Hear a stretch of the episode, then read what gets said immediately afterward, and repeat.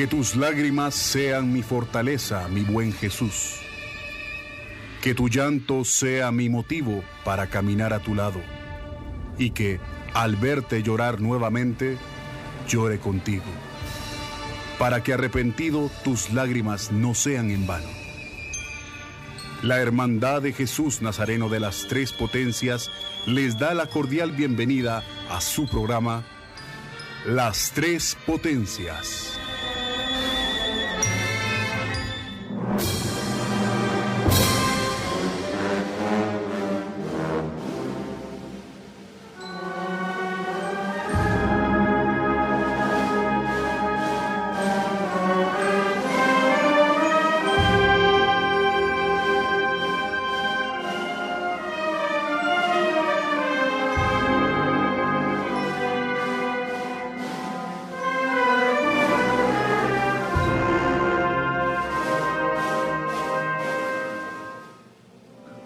Muy buenas noches y bienvenidos a una emisión más de las tres potencias en esta franja cuaresmal del año 2022. Es un gusto darle la más cordial bienvenida a todos ustedes, devotos y devotas de Jesús Nazareno de las tres potencias. Para mí Alejandro Jerez es un honor estar esta noche acompañado de Carlos Agastume con un programa muy especial. Carlos, muy buenas noches. Muy buenas noches, eh, Alejandro. Buenas noches a todos los radioescuchas de este su programa de las tres potencias. Pues en la noche de hoy tenemos el agrado de contar con un personaje muy especial, ya que él tuvo a cargo elaborar las imágenes que van a precedir el paso de Jesús Nazareno de las tres potencias cada lunes santo, como lo es el maestro escultor Rafael Martín Hernández. Muy buenas noches, maestro. Hola, muy buenas noches. Alejandro, pues tenemos esta grata entrevista el, el día de hoy. Y para iniciar, maestro, quisiéramos saber cómo ha sido su trayectoria dentro de la imaginería devocional y tradicional allá en Sevilla, España?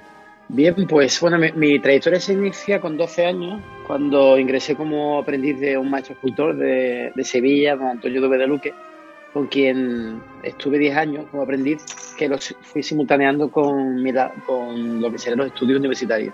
Eh, cuando ya terminé la carrera, inicié ya el, mi labor profesional, aceptando eh, encargos propios y lo simultaneé también con el, con el estudio de doctorado para poder acceder a, ser docente de la universidad, que es donde me encuentro ahora mismo, en la Facultad de Bellas Artes de Sevilla, donde soy profesor en el departamento de escultura. Bueno, ahora mismo he estado en dibujo y ahora he vuelto a escultura.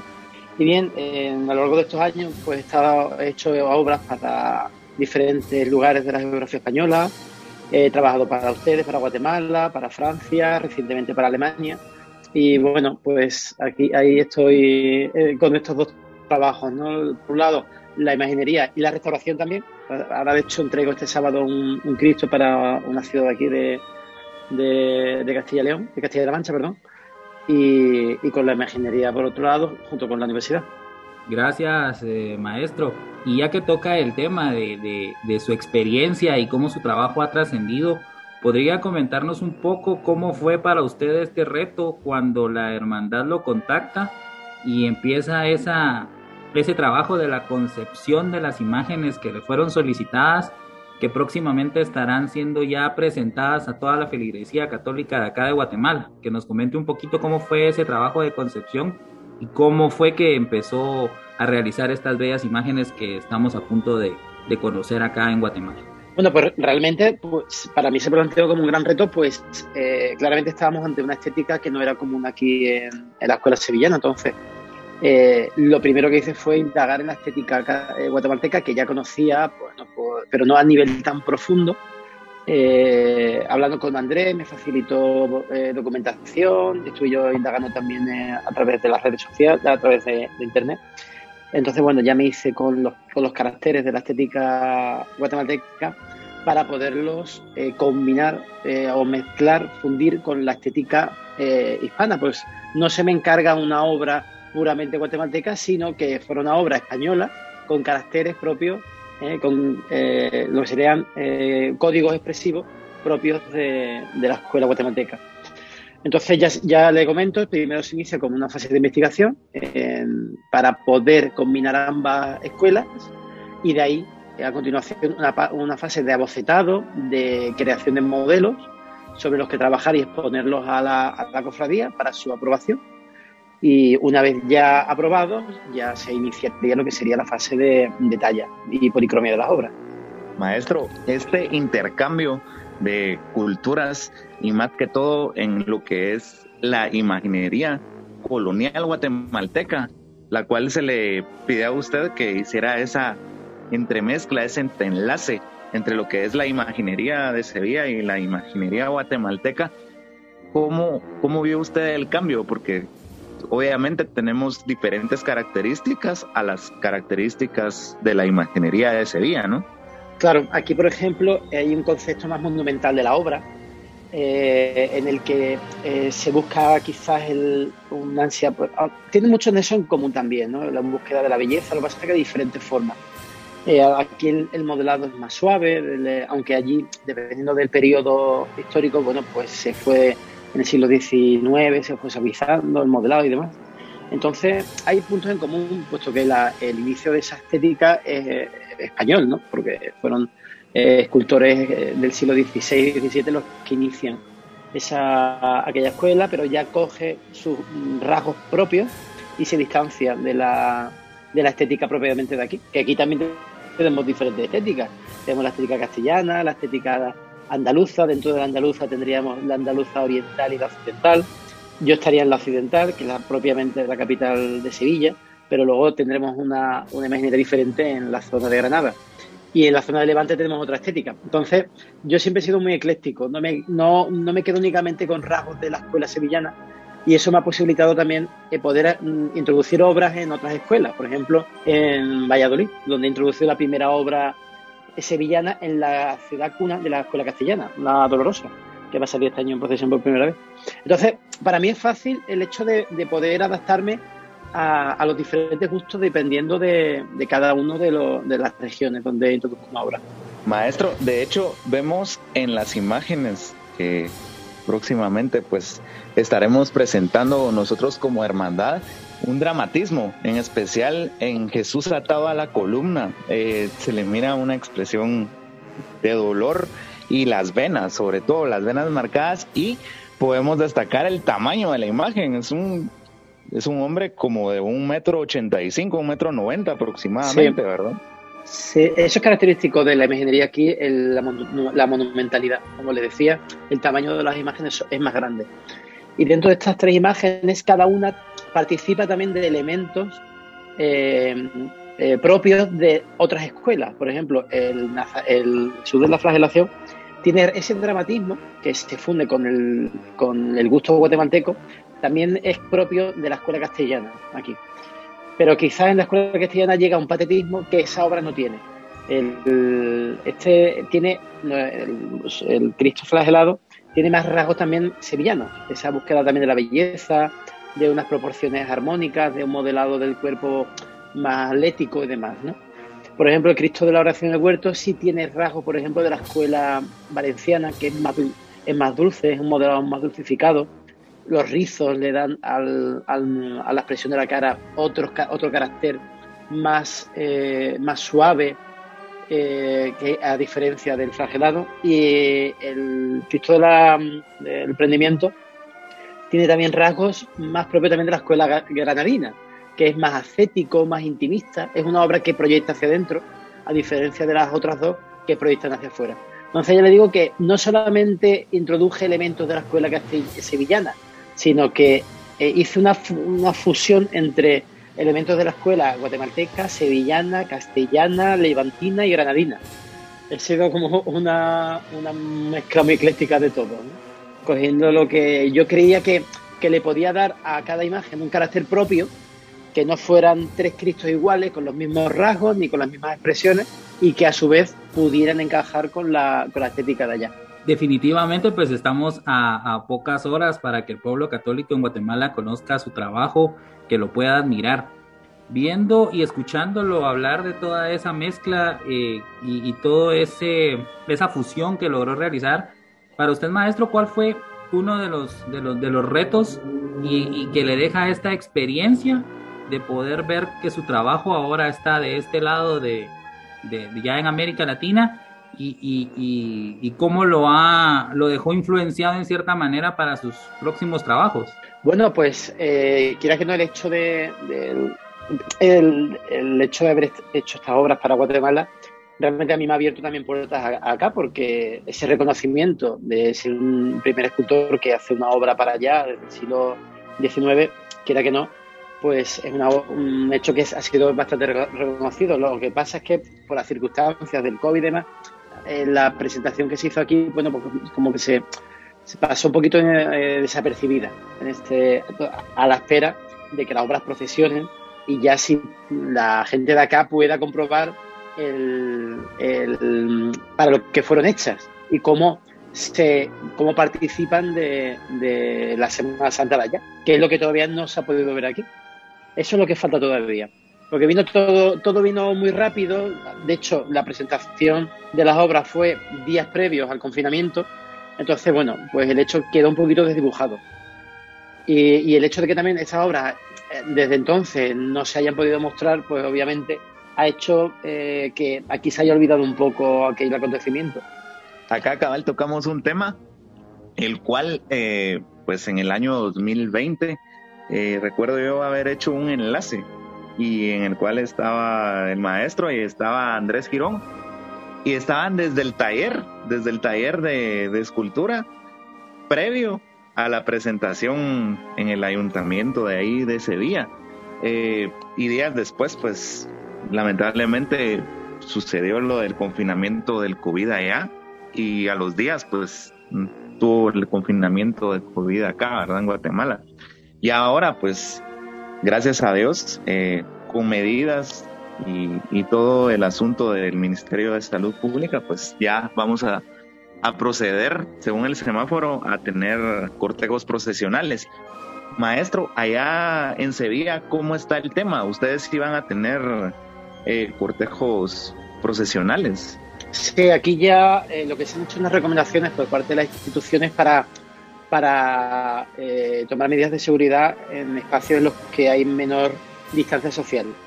Se recomienda el uso de la, de la, mascarilla en exteriores cuando hay menos de un metro y medio de, las personas y también que en lo, debajo de los pasos, por ejemplo en Sevilla, como saben, los costaleros cargan los, los andas de allí, aquí se llaman pasos, por debajo y están tapados con faldones.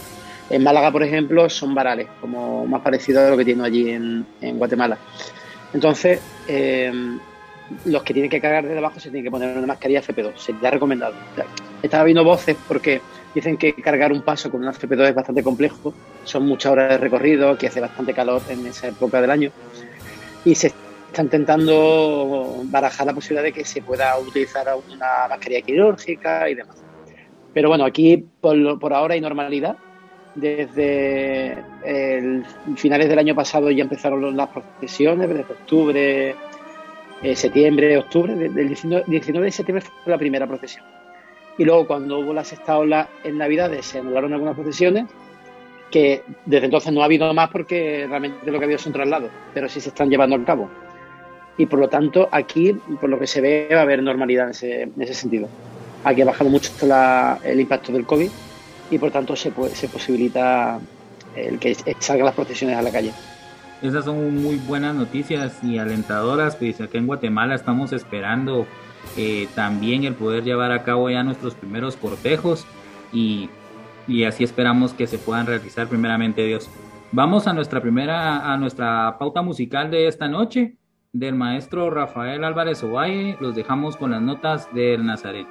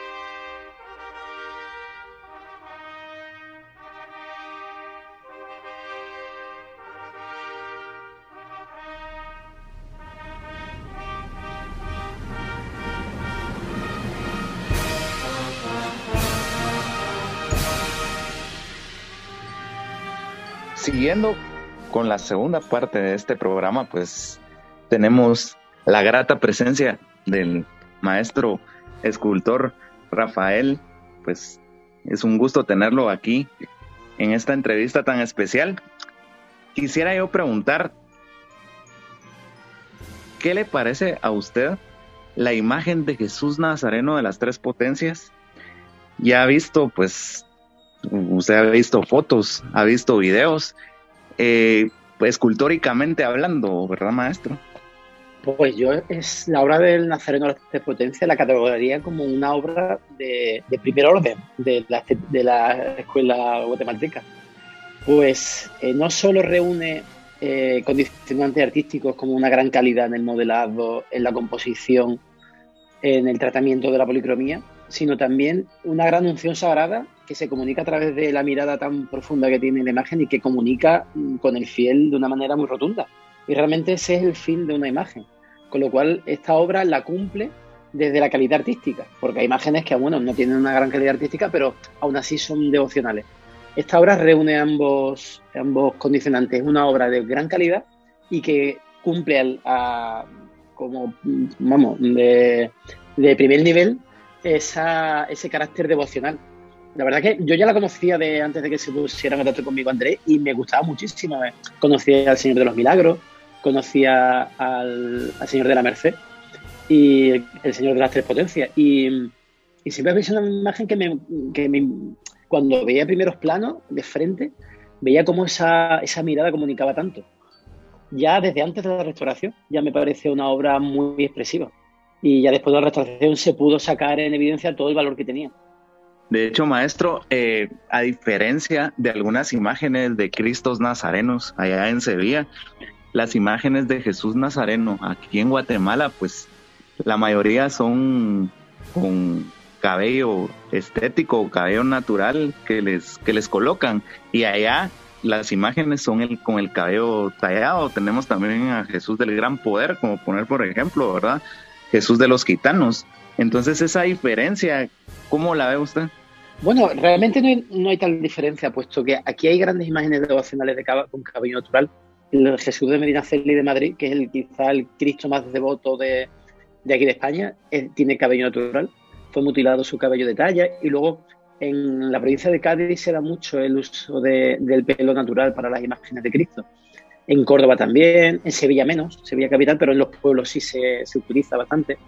En Sevilla antiguamente eso fue una moda del siglo XVIII que se exporta allí a, a Guatemala.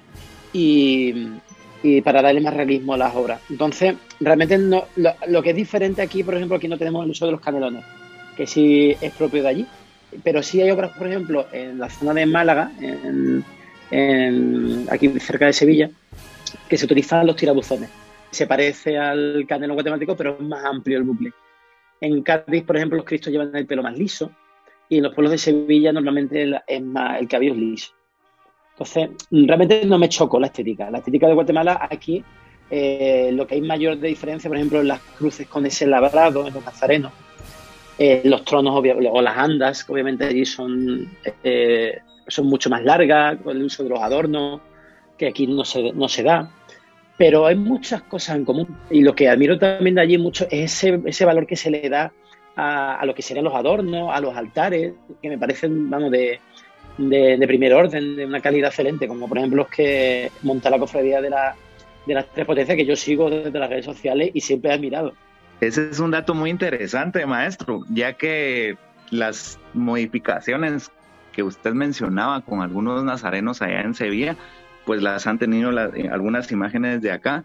El hecho de que les hayan puesto ojos de vidrio y antes pues tenían ojos tallados, también podemos ver que recientemente pues nosotros mandamos a restaurar a la imagen del Señor sepultado de la parroquia y en el cual pues hay diferentes hallazgos y modificaciones que ha tenido la imagen. Entonces pues posiblemente ya para finalizar la cuaresma ya estamos de vuelta con la imagen del Señor sepultado que esperemos que estamos seguros que va a quedar sumamente bella. Sí, sí, sí. Además, es curioso porque allí las imágenes tienen un gran realismo que a su vez están eh, dispuestas de una manera muy delicada. Esas túnicas bordadas, esas cruces labradas que tienen un carácter muy simbólico, convive con un tratamiento muy realista de, de lo que es la obra en sí. Y eso le da una riqueza muy interesante a, a la imagen porque la convierte no solo en, en, un objeto narrativo, sino también en un objeto simbólico. Entonces, esa esencia realmente aquí, en ocasiones, por un mayor naturalismo, se ha perdido el carácter simbólico que allí en cambio sí se conserva, porque toda eso, esa, ese adorno vegetal que enriquece las cruces, que enriquece la, las túnicas, tiene un valor simbólico que, eh, que, a su vez se suma al carácter de la obra, de la imagen en sí. Entonces le da una riqueza eh, en todos los sentidos muy grande que aquí a veces se ha perdido y ahora se está recuperando ese uso de túnicas bordadas que realmente, bueno, pues eh, a través de, como les digo, el uso de diferentes recreaciones florales, pues expresan diferentes eh, conceptos simbólicos. Gracias, maestro. Pues definitivamente conocer su punto de vista como maestro de las artes en las apreciaciones que tiene sobre la imaginería guatemalteca y sobre las tradiciones de Cuaresma y Semana Santa, pues para nosotros es un gran honor contar con usted esta noche en nuestro programa de las tres potencias. El tiempo pues en radio se hace corto y ya estamos por finalizar este programa, que la verdad pues está por demás interesante y antes de retirarnos pues quisiéramos conocer un poco de su sentir ya eh, que sabe que ya ahorita sí ya hay una fecha y que el pueblo católico de Guatemala conocerá su trabajo. ¿Cómo es su sentir y, qué mensaje le da al pueblo católico de Guatemala para esta Semana Santa? Bueno, pues eh, en primer lugar lo que eh, saludar a todos, obviamente, a mandar un, un afectuoso saludo a, todos los amigos de Guatemala que, tengo en las redes sociales, que, que, han seguido mi trayectoria con mucho cariño. Y, para mí ya es, después de esta espera de dos años, ya es una ilusión enorme. Llevo ya dos años preguntando a, preguntándole a Andrés, bueno, ¿cuándo se presenta? ¿Cómo se presenta? Y me decía que obviamente se quería hacer de una forma a, a lo grande, ¿no? Ya en cuaresma, disfraz de la procesión, para que realmente repercutiera el hecho, la importancia del hecho. Entonces ya, le, ya, le, digo, yo lo que deseo es que las obras sean queridas por allí, por, por el pueblo, que, que, vivan la expresión que, que, que trasciende de ella, que, que bueno, que, que, le cojan devoción, obviamente, lo que me gustaría es eso, ¿no? que, que, que ante su contemplación pues fueran una herramienta para llegar a Dios, que a fin de cuentas es el, el objeto de este tipo de obras y que tengan una excelsa Semana Santa. Yo lo que espero es que, bueno, y ya yo desde aquí, pues si no puedo estar allí, al menos poderla, poder a través de reportajes fotográficos y vídeos, bueno, pues ver cómo ha sucedido todo. Además, estoy seguro de que se van a hacer grandes reportajes porque estoy acostumbrado a seguir vuestra, vuestro Facebook y he visto los grandes reportajes fotográficos y los grandes montajes que se han hecho con las imágenes. Muchísimas gracias, maestro, por habernos dado esta entrevista tan interesante, tan especial. Tenga por seguro que las imágenes y ese aporte que usted le está dando a la imaginería guatemalteca va a tener una devoción espectacular aquí en Guatemala y va a ser observado por miles, miles de personas. Y muchísimas gracias de antemano en nombre de la Junta Directiva, en nombre de la Hermandad y en nombre de todos los devotos de Jesús Nazareno de las Tres Potencias. Primeramente Dios, pues ya muy pronto estaremos nosotros haciendo la presentación de las imágenes y quisiera un saludo de despedida ahí para para todos los que lo están escuchando? Bueno, pues yo, eh, en primer lugar, agradecer ante todo la confianza que puso la cofradía en mí. Para mí fue un enorme, un enorme honor el hecho de que obras mías pudieran participar de la procesión de, de Jesús de las Tres Potencias, porque eso para mí eh, quizás de los mayores logros de mi carrera profesional y seguramente sería repetible. Así que, que, por lo menos en aquellas latitudes, la grandeza del cortejo que ustedes tienen, las imágenes que, que ponen en las calles, así lo, verifica. Y bueno, le envío a todos un enorme saludo, eh, les seguiré con muchísima atención y les espero que tengan una, una gran profesión en esta Semana Santa. Gracias, eh, maestro. Pues definitivamente esperamos tener una próxima oportunidad de hablar eh, un poco más de todo su trabajo y de todo lo que va a significar este aporte, como bien dijo Carlos, a la imaginería guatemalteca. No nos queda más que agradecer el favor de su sintonía esta noche e invitarlos a que nos sintonicen a través de esta emisora en una próxima emisión de las tres potencias. Que tengan una bendecida noche.